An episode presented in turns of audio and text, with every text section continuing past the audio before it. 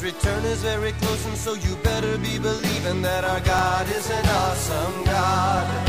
Our God is an awesome God. He reigns from heaven above with wisdom, power, and love. Our God is an awesome God. Welcome to a service at Holy Life Tabernacle in Brookings, South Dakota.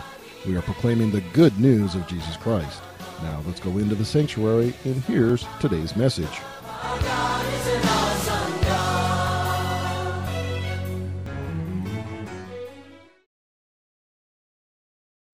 I have what it says I have. I can do what it says I can do. Today I'll be taught the Word of God. I boldly confess. My mind is alert. My heart is receptive. I'm about to receive the incorruptible, indestructible, ever living seed of the Word of God. I'll never be the same. Never, never, never. In Jesus' name, amen. I'll switch to the lapel here.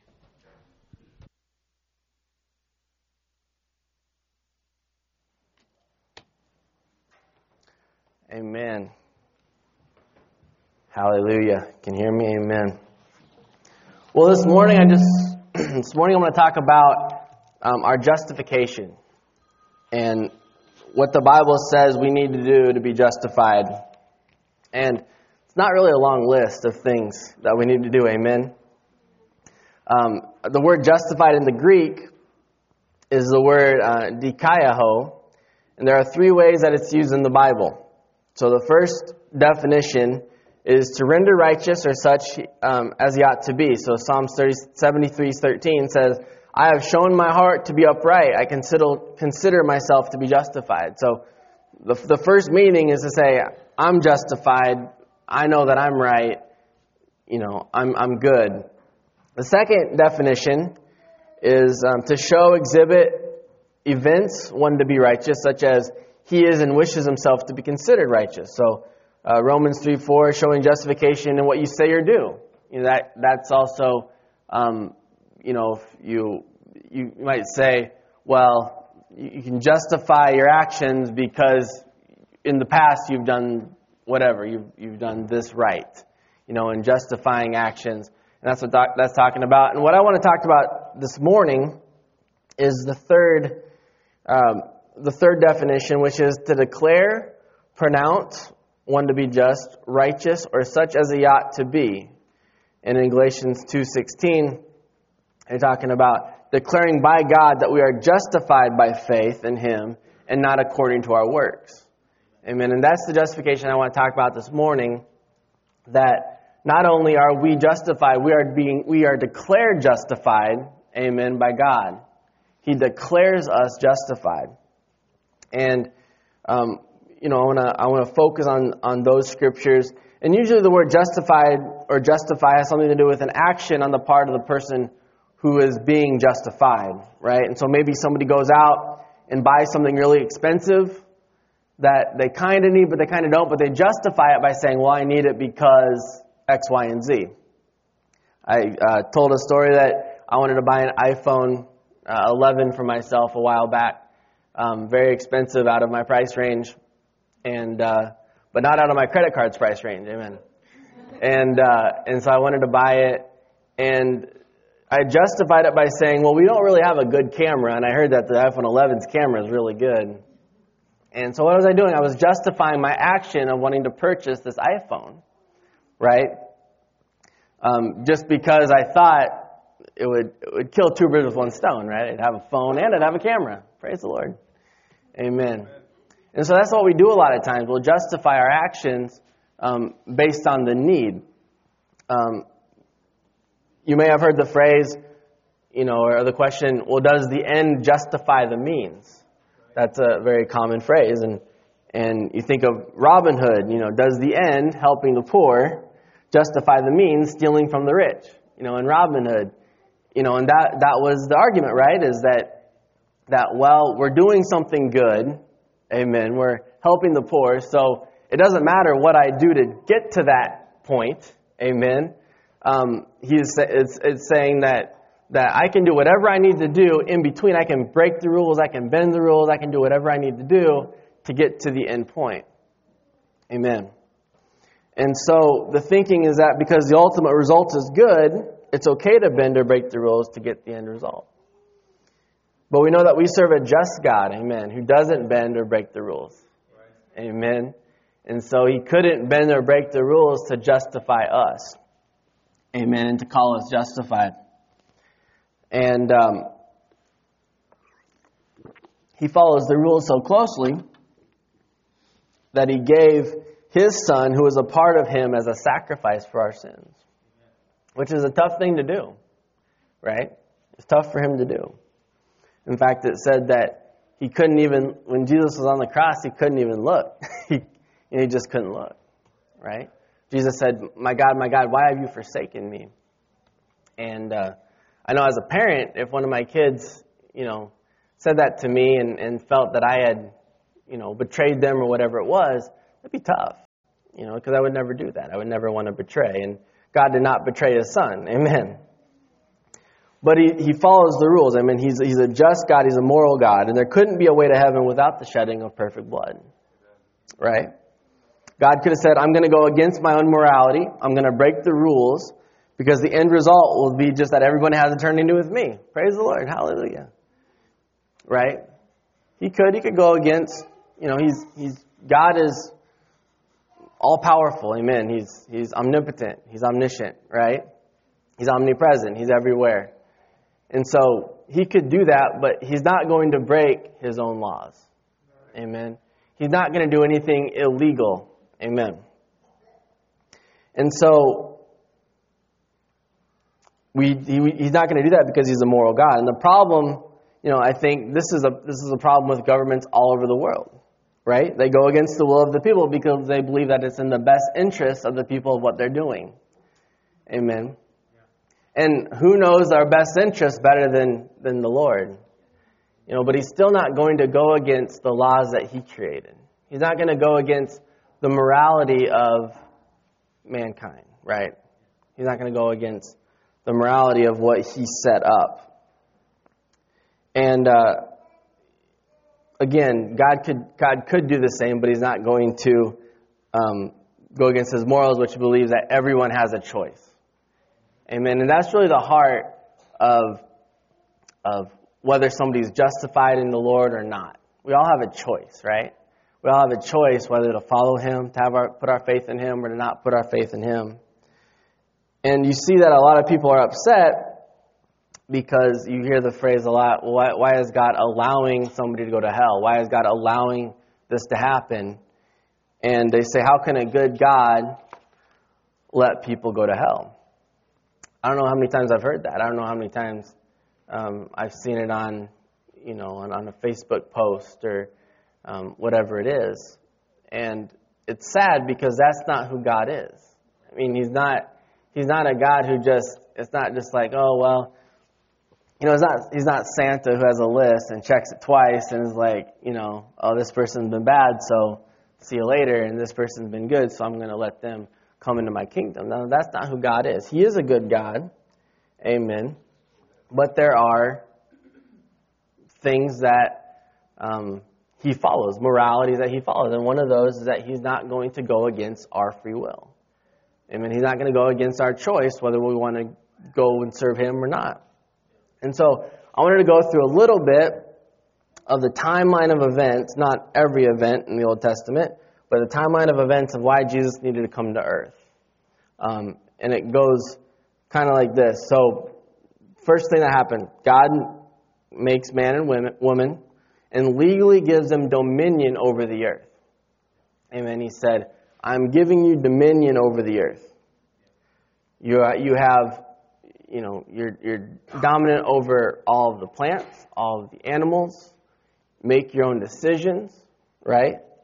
But he does give them a rule. He says, you can eat of every tree, but do not eat of the tree of the fruit of the knowledge of good and evil. Uh, God, knowledge of good and evil, right? And so he makes man, gives them everything. Gives them everything that they could want and everything that they could need. Amen. The second thing, man and women, women sin against God, by eating the fruit of the tree of the knowledge of good and evil. And then legally give everything that they were just given, amen, the dominion they had, the keys to death, hell, and the grave, amen. Because remember, before sin entered the world, the world was perfect. Well, if something's perfect, amen, according to God's standards, then it can't die, right? Because it would be imperfect if it died. So everything was perfect. So they were living, and they would have continued to live, amen, with the Lord if sin wouldn't have entered the earth. And so they sin against God and legally give that dominion, those keys of death, over to the devil. Right? So first we see that there's a transaction between God and man.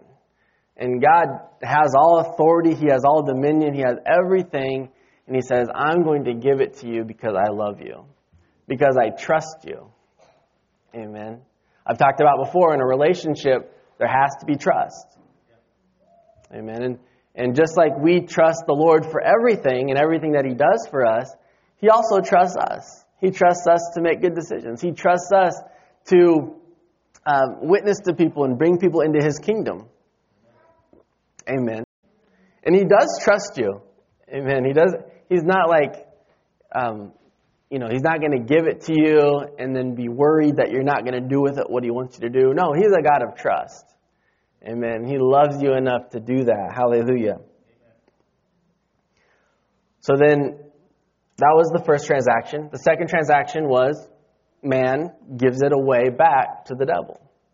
And we talk, we hear about, you know, the devil is the God of this world and, and, you know, he had the power of the grave. And, and when sin entered the earth, death then entered the earth, right?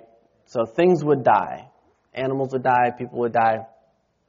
The third thing that happened is because of the sin and because it needed to be dealt with. Amen. He didn't want us, his, his people to live in their sin. The Lord deals with this sin by shedding blood of an innocent animal and covering Adam and Eve. Amen. And because sin entered the world and everything in it before the shedding of blood to cover Adam and Eve, it's no longer a perfect blood sacrifice. So just think of that.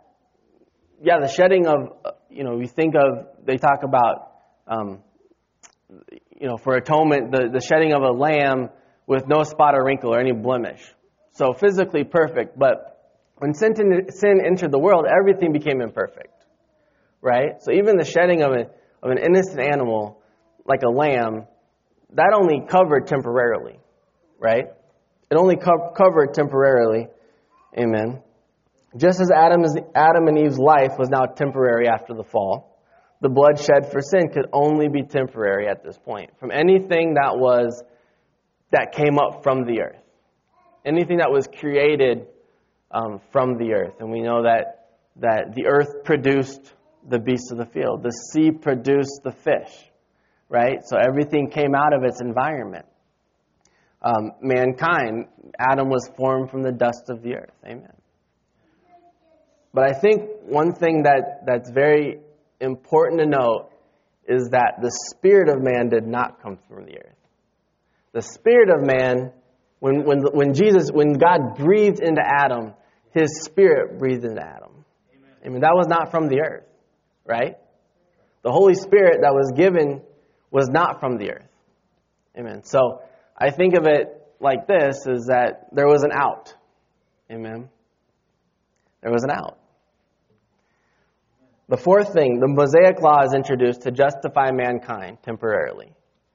And that's what it did. Every, every time you sinned, you would, you would have to shed innocent blood for the remission of that sin, for a temporary covering over that sin, whether it was for until the next time you sinned, or the priest would go in once a year and do an offering for everybody, right? And it lasted for a year. But we know it was just temporary, amen? They would commit a sin and then shed blood of an animal to help justify their sin. But because God is not of the earth, he wasn't cursed with the earth and remains perfect. Amen. And so I, I was thinking about this, and this has always interested me just about, you know, how and why and, and um, what the, the legal, legality of it was with the Lord and why, why this was the way he chose to do it.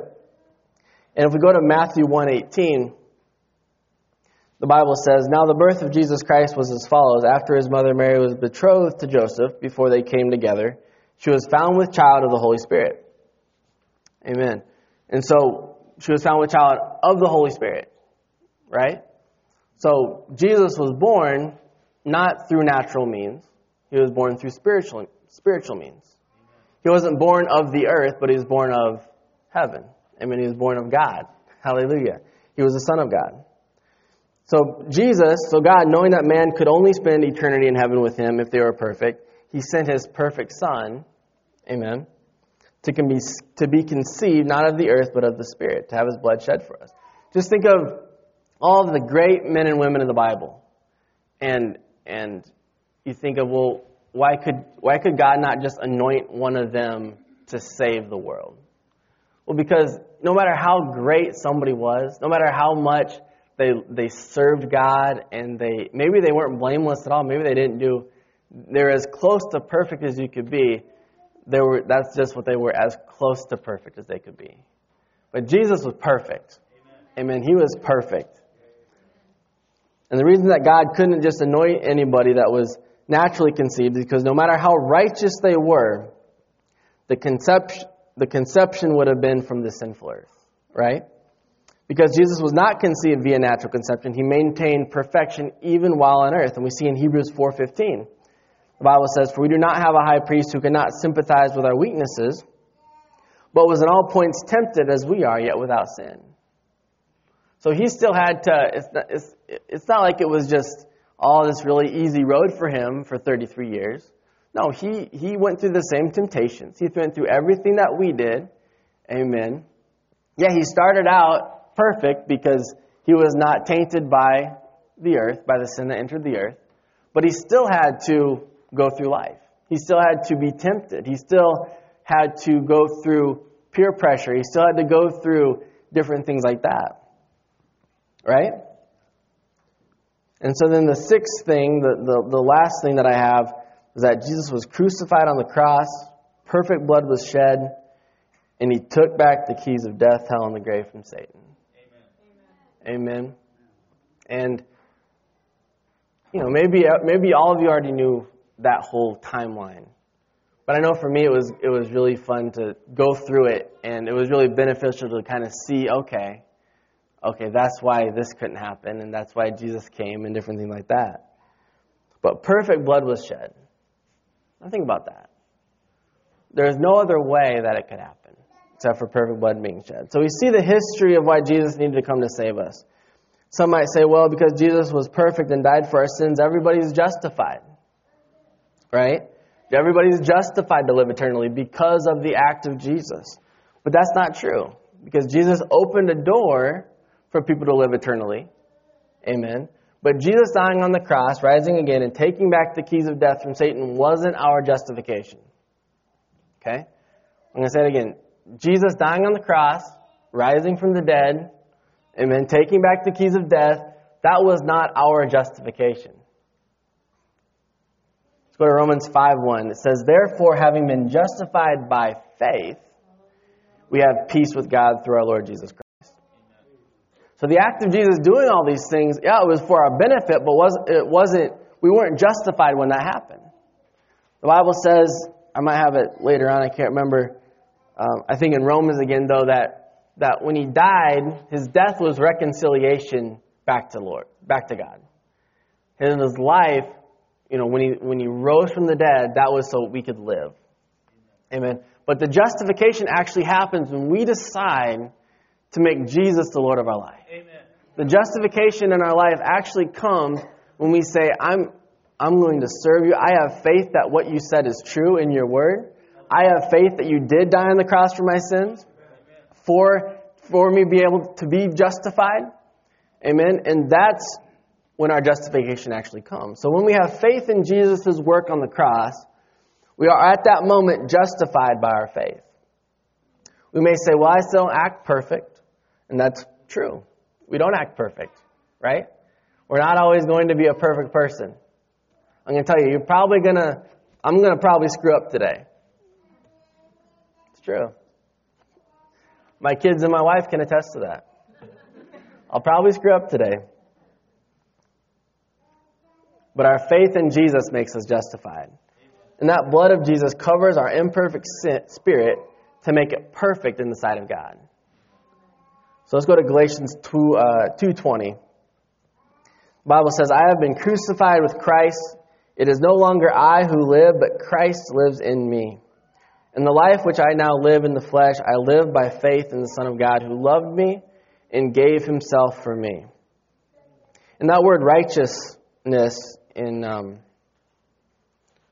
let's see. Did I have 20, 20, Sorry, I think I forgot to put up verse 20, 20, or 21 as well. But the word righteousness in verse 21 in the Greek means equity of character, act, especially uh, justification. Amen. I do not set aside, thank you so much. I do not set aside the grace of God, for if righteousness comes through the law, then Christ died in vain. And that word righteousness really means justification. So it, it, you could say, I do not set aside the grace of God, for if justification comes through the law, then Christ died in vain. We don't get our justification by the works that we do. We don't get our justification by following all the rules, right?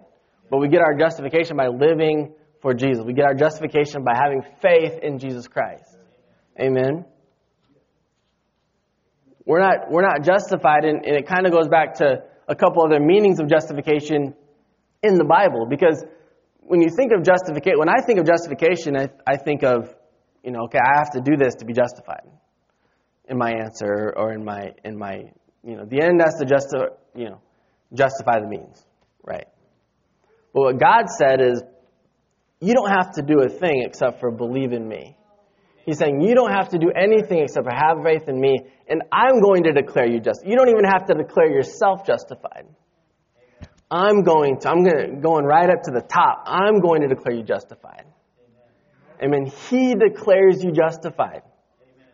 Amen. And because it's Him who lives in us, we can legally be justified by our faith. Because just think about, about this we still have an imperfect body. We're still imperfect. Our, you know, we have we have a spirit man. Amen. But the Bible says in Ephesians 1:13, "In him you also trusted, after you heard the word of truth, the gospel of your salvation, in whom also having believed you were sealed with the Holy Spirit of promise, who is the guarantee of our inheritance." So when we believe on Jesus, amen, it says that the Holy Spirit comes and he lives on the inside of us. And so when, when God sees us, when we, when we have faith in Him, when, when He sees us, He doesn't see our sinful nature. He sees the Holy Spirit on the inside of us. And when He sees the Holy Spirit, He sees the perfection of the Holy Spirit. Amen. Who is the guarantee of our inheritance until the redemption of the purchased possession to the praise of His glory. So we have been sealed for our inheritance. Amen. Bible says we've been sealed. And our inheritance is, inter- is eternal life. Amen. So when Jesus said, I am the way, the truth, and the life, he was, he was being literal. He is the way. Amen. Other than a figure of speech. he was the only way. Amen. He's the only way. No one gets the, to the Father except through me. Hallelujah. And I just, when I read it, it was like, whoa, so like the Holy Spirit actually covers my sin. Like when the Lord sees me, He just sees perfection. He sees, oh, this is my, ch- this is my child. He's going to live eternally with me. Just amazing. Amazing. And then even just, just the Lord, like I said, to, to be in a relationship, you have to have trust. Amen. What did, what did God do right away? He trusted Adam and Eve with the keys. But what does he also do? He makes a way of escape. Amen? He'll trust us. He'll trust us with opportunities to witness. There might be somebody in your life that, that really needs to know the Lord. And he, and he sets you up. He's, he's, you know, maybe you're at work next to them or, or you see them frequently. But I tell you what, if you don't do it, there's somebody else that he has in store. He trusts us to give us maybe a first go at it. Amen. And He says He's going to do it. She's going to do it. Amen. But we're human, we mess up. So what does God do? He says, That's okay, I have a plan B. Amen. What did Kevin what Pastor Kevin used to say? If you miss plan A, he's got a plan B. If you miss plan B, he's got a plan C. Amen. He's got he's got a plan. Amen. And he loves us so much that he has a plan. It's, you know, aren't you thankful that it's not that if I screw up, God's like, well, that's too bad. That person's not going to heaven because Randon didn't minister to them. I'm glad about that. Excuse me. Amen. So he loves us. Amen. And because he lives in us, he, we can legally be justified by our faith. Let's go to Romans 3:21. It says, but, the, but now the righteousness of God apart from the law is revealed, being witnessed by the law and the prophets. Even the righteousness of God through faith in Jesus Christ to all and on all who believe, for there is no difference. For all have sinned and fall short of the glory of God. I think a lot of people sometimes we'll just stop at that verse and we'll say, All have sinned and fallen short of the glory of God. I know I'm a sinner. I, I don't deserve to live. You know, that kind of that whole poor, woe is me. But look what it says in verse 24.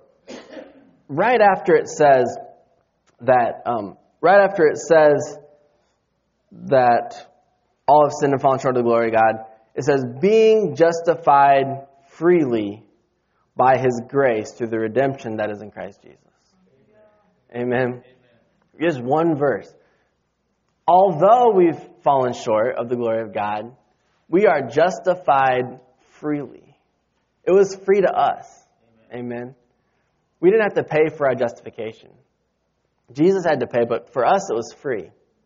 And we were justified freely by his grace through the redemption that is in Christ Jesus, whom God set forth as a propiti- propitiation by his blood through faith to demonstrate his righteousness, because his forbearance, in his forbearance, God has passed over the sins that were previously committed to demonstrate at that present time his righteousness, that he might be just and the justifier. He is the justifier of the one who has faith in Jesus.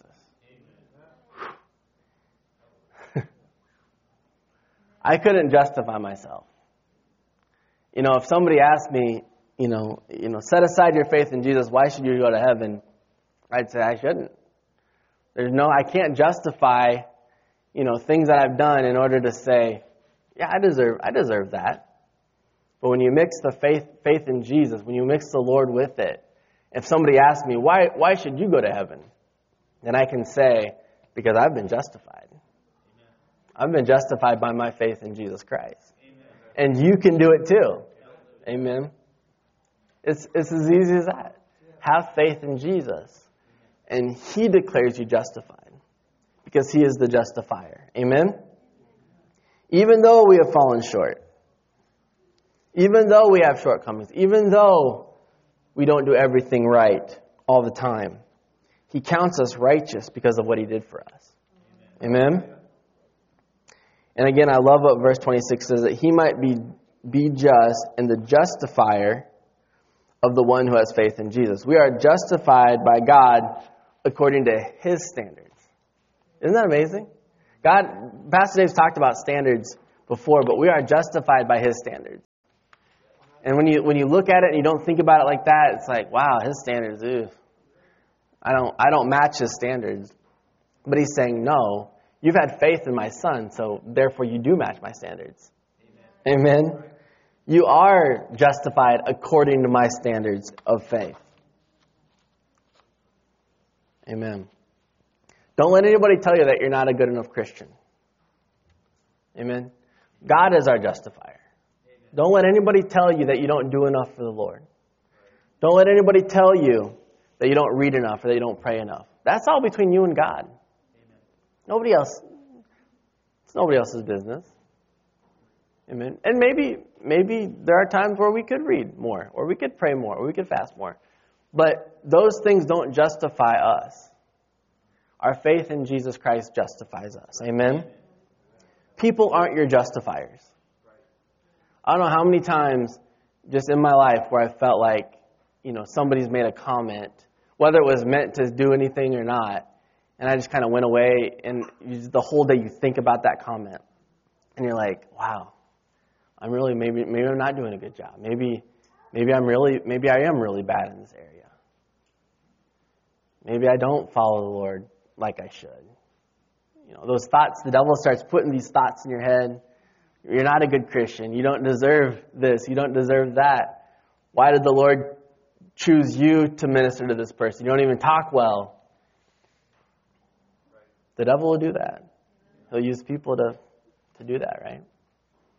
Just remember that nobody else is a justifier of your faith but Jesus. Amen? Don't let anybody tell you that you're not good enough. Don't let anybody tell you that you, um, you don't have what it takes. Don't let anybody tell you that you're not um, a good speaker. Amen. Don't let anybody tell you that you can't play that instrument. Amen. Put our trust in the Lord. Put our faith in Jesus, and He calls on us, and He calls us justified. Amen. Let's go to John 8, 3 through 11.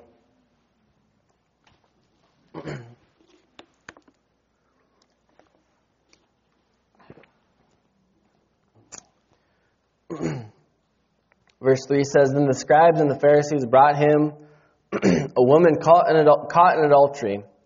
And when they had set her in the midst, they said to him, Teacher, this woman was caught in adultery in the very act. Now Moses in the law commanded us that such should be stoned. But what do you say? So what they're saying is, well, the law justifies us to stone her. The law, we're justified to do this because of Moses, because somebody else said we're justified to do it. But what do you say? this they said, testing him, that they might have something of which to accuse him. But Jesus stooped down and wrote on the ground with his finger as though he did not hear. You know, I, I know there's a lot of uh, sermons about, well, he was writing their sins down. I don't know. I don't think, I don't know if Jesus would actually, you know, I don't know if he'd write their sins down. We serve a good God. He doesn't throw things in our face, right?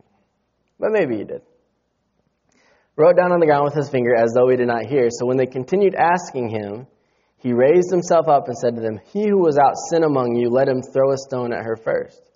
And again he stooped down and wrote on the ground. Then those who heard it, being convicted by their conscience, went out one by one, being with the oldest even to the last. And Jesus was left alone, and the woman standing in the midst. When Jesus had raised himself up and saw no one but the woman, he said to her, Woman, what, who are those accusers of yours? Has no one condemned you? She said, No one, Lord. And Jesus said to her, Neither do I condemn you. Go and sin no more. And so we see this is a story about, you know, these Pharisees that are trying to justify stoning her and trying to say, well, you're not, you're not right. You're not justified. You're not, um, you don't deserve to live because of this act. I don't know. What was the, what was the, uh, I don't know, I'm not going to say it. What was the penalty for watching the act of adultery? I don't know. But stoning, maybe? I don't know. But what did he say? He says, No one has condemned you. Jesus said, Neither do I condemn you. Go and sin no more. Even the law couldn't come against the grace and compassion of Jesus. Amen. He is our justifier. He gave this woman a new start. Amen. He's lit. He, the Bible says He's a lifter up of our head. Amen. He doesn't want us to have our heads down. You know, He doesn't want us to think less of us, less of ourselves than we are. Amen. He said, No, I've, I've justified you. Keep your head up. I've justified you because of your faith in me. Amen. Notice that this lady didn't run to him or say a prayer of forgiveness. You know, she didn't. She didn't. Uh, you know, say the Lord's prayer. She didn't do. She didn't do anything. All she did was be, and the Lord said, and and she called him Lord. You know, she said, "No one, Lord." She, you know, I, I see that as a as a declaration that you're Jesus. I, you're the Messiah. And he said, I don't condemn you either. Amen. Only the only thing that she had to do was receive his grace. And we don't have to pay for our sins because he already did it. Amen. Sometimes it feels like, oh man, you know, especially if, if you feel like you're far from the Lord, feel like you have to do all these things to get back there. And he's saying, No, I just I have grace for you. My grace is sufficient for you. Amen. You know, even even if you feel like there's a huge distance between the Lord, the only thing in the middle is grace. Think of the think of the prodigal son when when he went off to a far land and he spent everything that he had and he lived, you know, poorly and he and he did things that weren't right. Just think, even in the in the long distance between the father and the son, all there was was grace. Father out there looking, searching to see if his son's come home yet. Amen. Then what did the father do? He didn't condemn him. He didn't say, I knew you were going to do that. I knew you were going to mess up. You were too young to go out and take all that money anyways. And what did he do? He didn't even he didn't even acknowledge what had happened. He didn't even acknowledge that the son had wasted everything that he had get, gotten. And that was, you know, disgraceful. You know, it, it should have been a disgrace to the father for that to happen. What did the father do? now? he ran out to him. Amen. We don't have to go through all these channels of coming back to the Lord. We just need to say, Lord, I receive your grace. I'm sorry. I receive your grace. And, you know, the Bible says when we draw near to him, he draw near, draws near to us. Amen. He's a God, he's the God, um, he's a God of there. Wherever we're at, there he is. Amen. He's just waiting. He just wants to have that relationship. He wants to have that fellowship. Amen.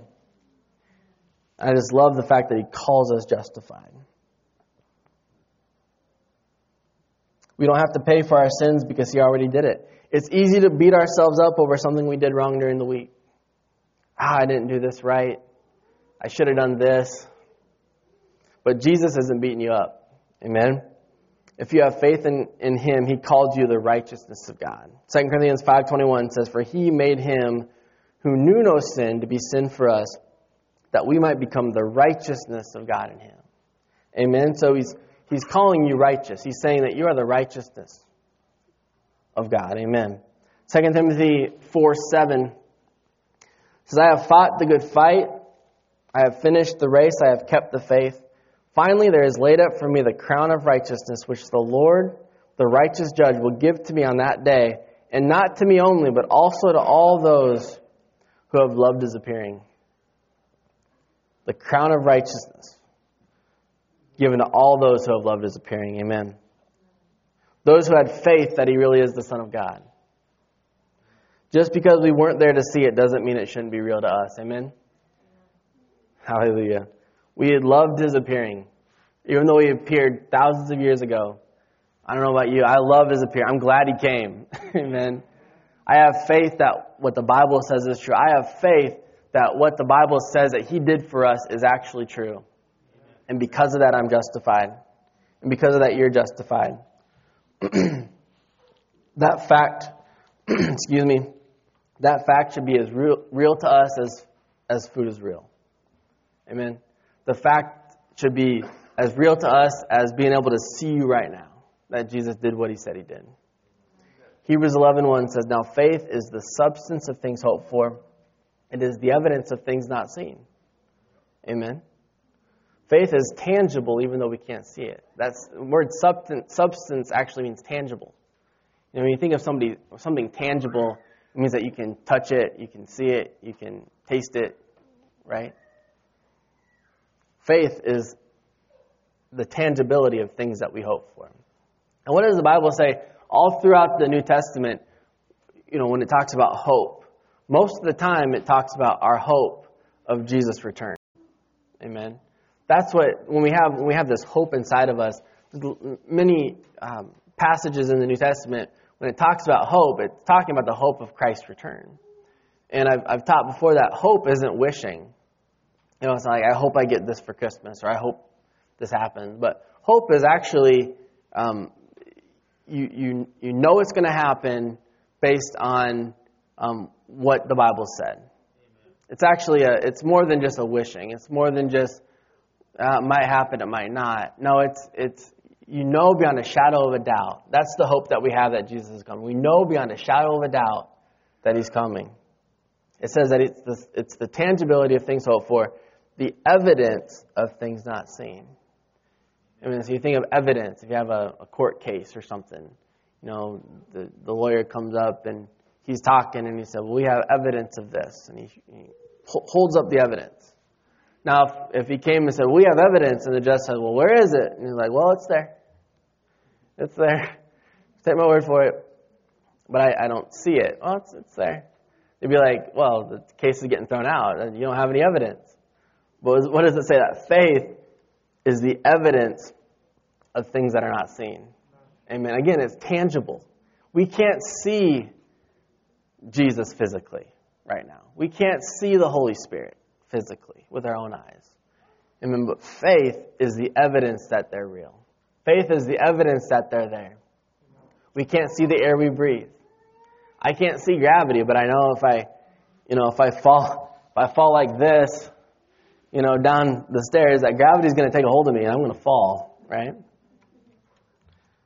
But faith is the substance of things hoped for, the evidence of things not seen. And that's what we're justified, justified by. Amen?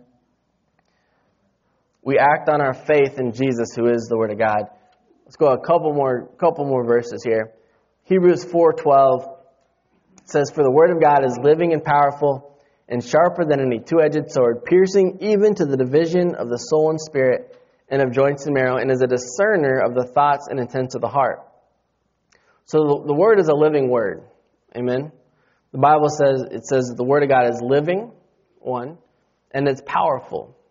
And it's sharper than any two-edged sword. Amen. And sometimes you can say, Ooh, it discerns it discerns my thoughts. It discerns it discerns the intents of my heart. Yeah, it does. But it doesn't condemn you for it. You know. Maybe maybe some of you today, you know, you've just had, you know, like I've said, you know, holidays for some people are hard. You know, depending on what's happened in the past. Maybe you lost a loved one or your childhood wasn't very good or whatever. Holidays can be hard, right? And so maybe you've had different thoughts or different whatever. But it says that he's a discerner of the thoughts and the intents of the heart. And what he does is he mends those things. He doesn't point them out as far as, uh, look what you did. Look what you thought about last week. No, what does he do? He, he knows us better than we know ourselves so that he can help us, so he can guide us, so he can mend relationships, so he can mend our heart. Amen? Um, Pastor Kevin also used to say that, um, I'm going to get the quote wrong, I know it, but um, he loved us enough what was it? Oh, I can't, I can't think of it. This is what happens when I try to do it on, on the spot. I'll write it down on my notes here. He loves us enough that he's not going to keep us that way. Anybody know the first part of that? what? Yeah. He loves us where we're at, but he loves us enough not to keep us that way. Amen. That's what I was trying to say. Wow, that was bad. I totally butchered that. Sorry, Pastor Kevin, if you're watching. Love you. Amen. But he does. He's not going to keep us in the, in the same spot that we were, right, before we knew him, or even last week. Because every single day, if we're not, if we're not moving towards the Lord and our relationship isn't getting stronger with the Lord, then it's, then it's regressing, right? We can't, sometimes it's like, well, if I just stay here, I'm good. Well, you're either moving backwards or forwards. You know, you're not, you know, you have to, you know, as we, as we continue to the Bible says faith comes by hearing, and hearing comes by the Word of God. So as we read the Word, our faith grows. Amen. And so, yeah, the Lord might have said, You're justified by your faith. But for, for me to be convinced of it, I need to continue to be in the Word. Right? Because my faith grows as I, as I grow in the, in the Bible, as I continue to read it every day. That's how my faith grows. I mean, you have, I think you have a lot of Christians that the Lord's saying, No, I'm justified. You, you, you do have faith in me, so you're justified. But they're going around saying, uh, I'm not going to talk to that person because they don't know, you know, I have all this stuff in my life and I'm just not a good witness and everything like that. But what does the Bible say? The Bible says that He is the justifier. We, we're not the just, you know, we're not even the justifier of our own. You know, we can't even justify ourselves. He is the justifier of you by our faith in Jesus. Amen. Hallelujah. Applicable to the world today, the Word is and never passes away. When we read the Word, our faith grows because faith comes by hearing. Amen. And we sync ourselves with Jesus when we read His Word.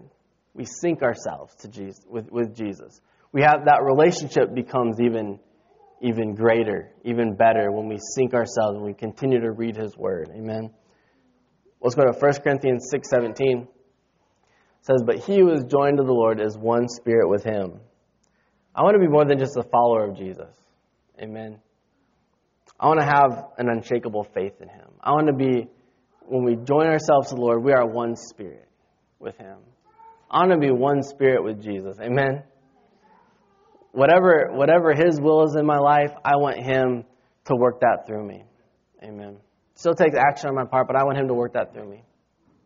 Paul said, It's not I who live, but Christ who lives in me. Amen.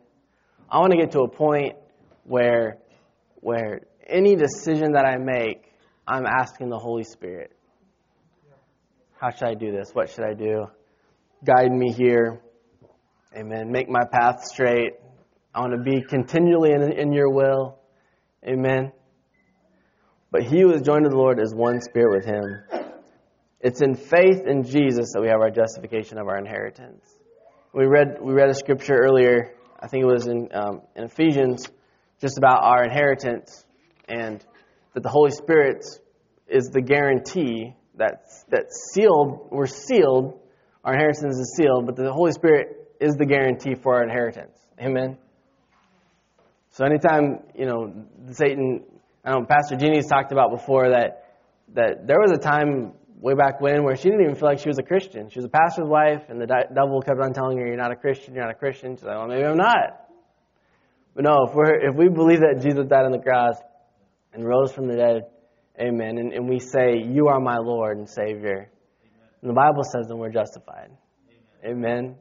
And don't let Satan, don't let anybody tell you differently, right? Amen. You're justified. Hallelujah. Thank you, Jesus. Well, Father, we just thank you for, for all that you do for us. We thank you that you are on the throne. Lord, that you justify us by our faith in you. Lord, we thank you that we can even go out to here today confident in your word, confident in the abilities and the skills and talents that you've given us, Lord. Confident in your healing power. Thank you, Jesus. Lord, we thank you that you um, are a lifter up of our heads. That, that even throughout this week, Father, if we start to get down, if we start to get depressed, Father, that you can, we just remember that you lift up our head, that you've called us blessed, that you've called us righteous, that you've called us yours, that we have an inheritance with you. And Lord, so I just pray just for this whole day and in the rest of this week, the new year, Father, that you continue to bless your people. Lord, that it says in, the, in your word that you have blessed us with every spiritual blessing. So, Lord, we hang on to that. We hold on to those things. Hold on to all the promises, Father, that you've given us in your word. And we thank you for a great week. In Jesus' name, amen.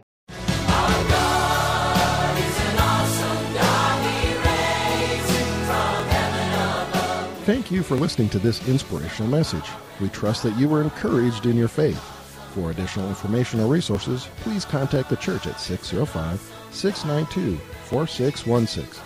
You can email us at holylife at brookings.net or visit our website at holylifetabernacle.com. If you're in the Brookings area, please stop by to visit a service. We are located at 241 Mustang Pass, just off Main Avenue South. Our service times are Sundays at 10 a.m. and 6:30 p.m.